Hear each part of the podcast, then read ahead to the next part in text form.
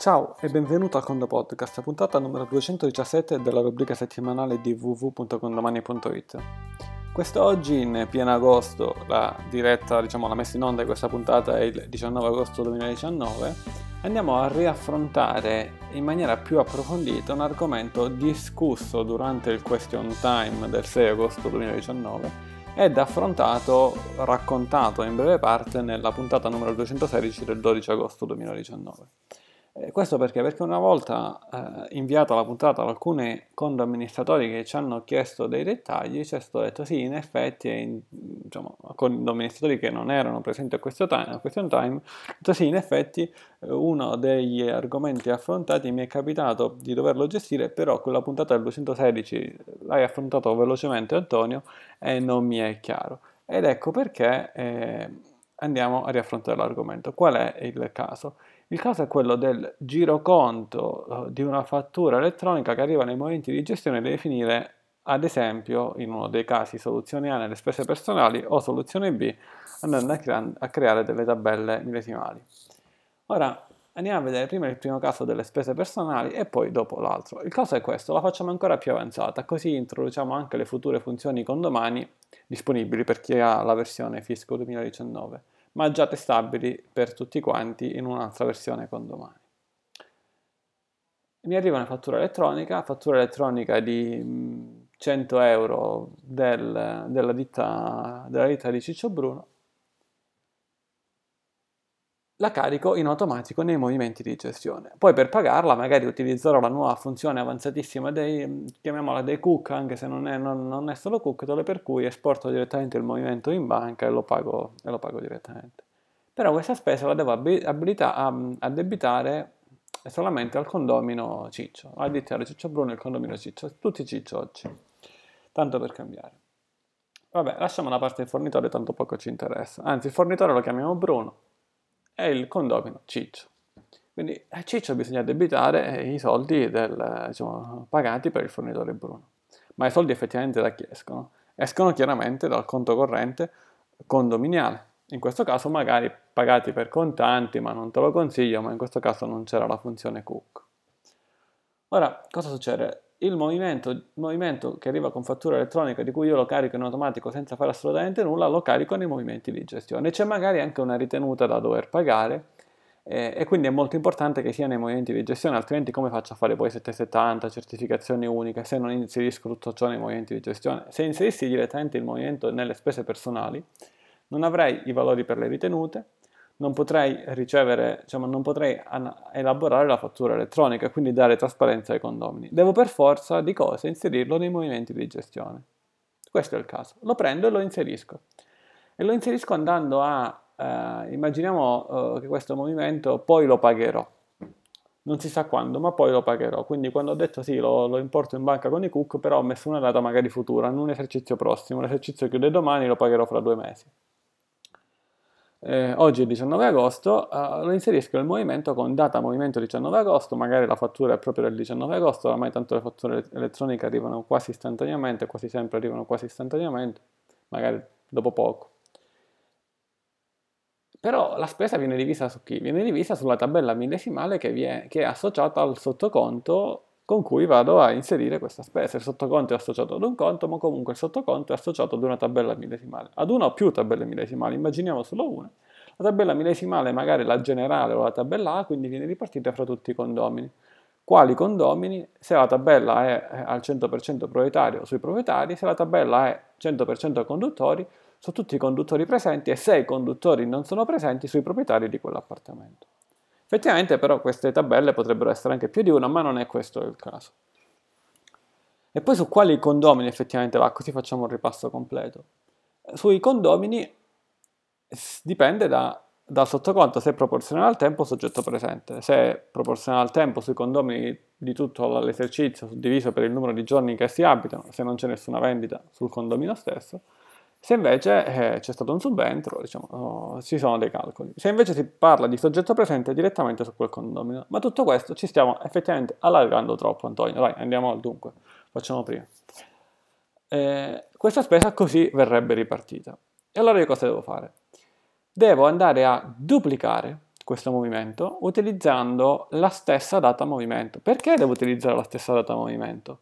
Perché se questo conto, sottoconto utilizzato è soggetto presente. E se il primo movimento è al 19 agosto e il secondo lo metto al 20 agosto, facciamo per semplicità al 19 ottobre, e nel frattempo a settembre ci sarà un subentro, non ci sarà la stessa ripartizione, quindi io devo duplicarlo con la stessa identica data movimento. E quindi dico, ehi Antonio, prima ti sei detto da solo come un... andiamo veloce, invece no, era utile quella discussione, perché ci fa capire perché era importante inserire la stessa identica data movimento. Io riesco ad, annulla- ad annullare un movimento con un altro se il primo ad esempio è di più 100, il secondo è di meno 100, il sottoconto è identico, in verità la tabella millesimale a cui è associato è identico, chiaramente se è lo stesso sottoconto la tabella sarà uguale, ma effettivamente allargando il discorso potremmo anche utilizzare il sottoconto A associato alla tabella generale e il sottoconto B associato alla tabella generale, quello che comanda è la tabella. Quindi anche se i sottoconti fossero diversi non sarebbe teoricamente un problema, l'importante è che la tabella sia la stessa. Ma chi ce ne frega? Perché dobbiamo fare sottoconti diversi? Usiamo lo stesso sottoconto.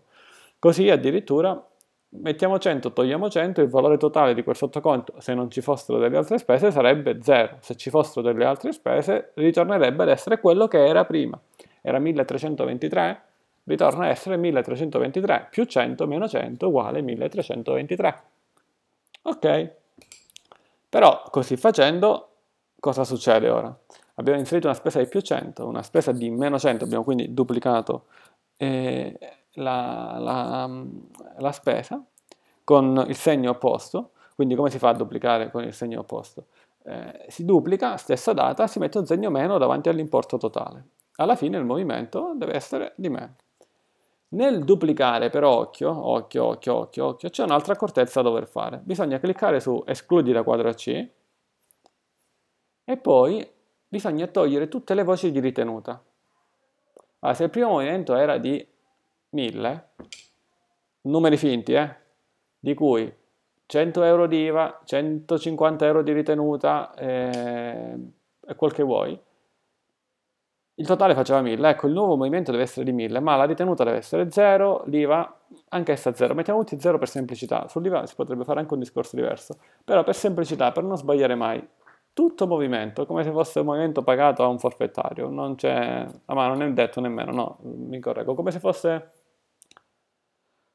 niente, come se fosse un movimento da 1000 di cui non ci sono tasse, e non facciamo esempi brutti, meno 1000, punto.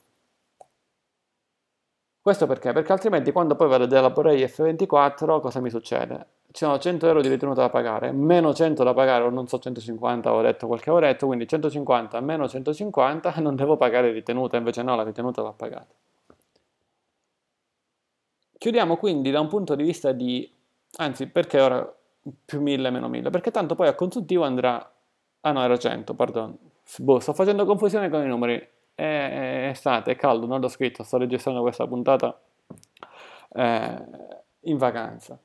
E, l'importante è che comunque c'era un certo movimento, ora ce n'è un altro, da una parte c'erano tutte le ritenute così come mi arrivano da fattura elettronica, ma se poi se questo movimento non mi arriva come fattura elettronica, la puntata del conto podcast vale lo stesso, sì, vuol dire che l'ho inserito a mano, alla vecchia maniera, hai perso del tempo.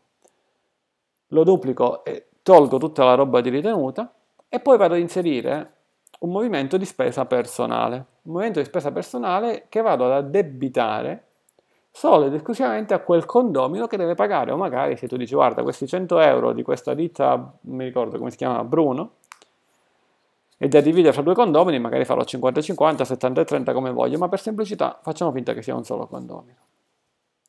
Nella parte del movimento personale ci sono ritenute? Assolutamente no così come nel mov- movimento da meno 100. Le ritenute rimangono solo in quello da più 100 nei movimenti di gestione automaticamente inserite da chi? Dalla, dalla fattura elettronica. Con domani.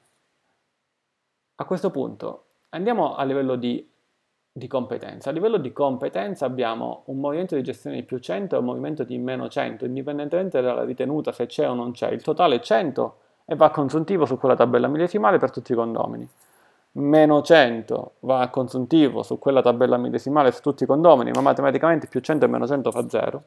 Se invece il movimento di più 100 era con ritenuta, il movimento di meno 100, diciamo ma sono 80 più ritenuta, avessi messo meno 80, cioè no, ma tanto i 20 euro di ritenuta non li hai ancora pagati, va bene, ma a consuntivo sono 80 più 20 che vanno, ok? Il più 100, il meno 80 farà meno 80, quindi avremo più 80 più 20 meno 80 uguale 20. Indipendentemente se sia ritenuta o no, va in un certo sottoconto, va in una certa tabella, viene divisa fra i condomini. Quindi no, deve essere più 100 meno 100. A consuntivo 0 come competenza. A spesa personale più 100. Andiamo a vedere l'ora di cassa. Abbiamo detto che il movimento lo pagheremo a settembre, più in là. Il movimento quindi da più 100 in movimenti di gestione è non pagato, dalla cassa non esce niente. Il movimento di gestione di meno 100, movimento di gestione di meno 100, invece viene pagato. Quindi dalla cassa escono 100 euro. Nel momento di spese personali di più 100 lo mettiamo come pagato, saldato, quindi dalla cassa escono 100 euro. In effetti quando ho detto prima meno 100 in cassa volevo dire, pardon, entrano 100 e con il meno 100 entrano 100, con il più 100 nelle spese personali invece escono 100.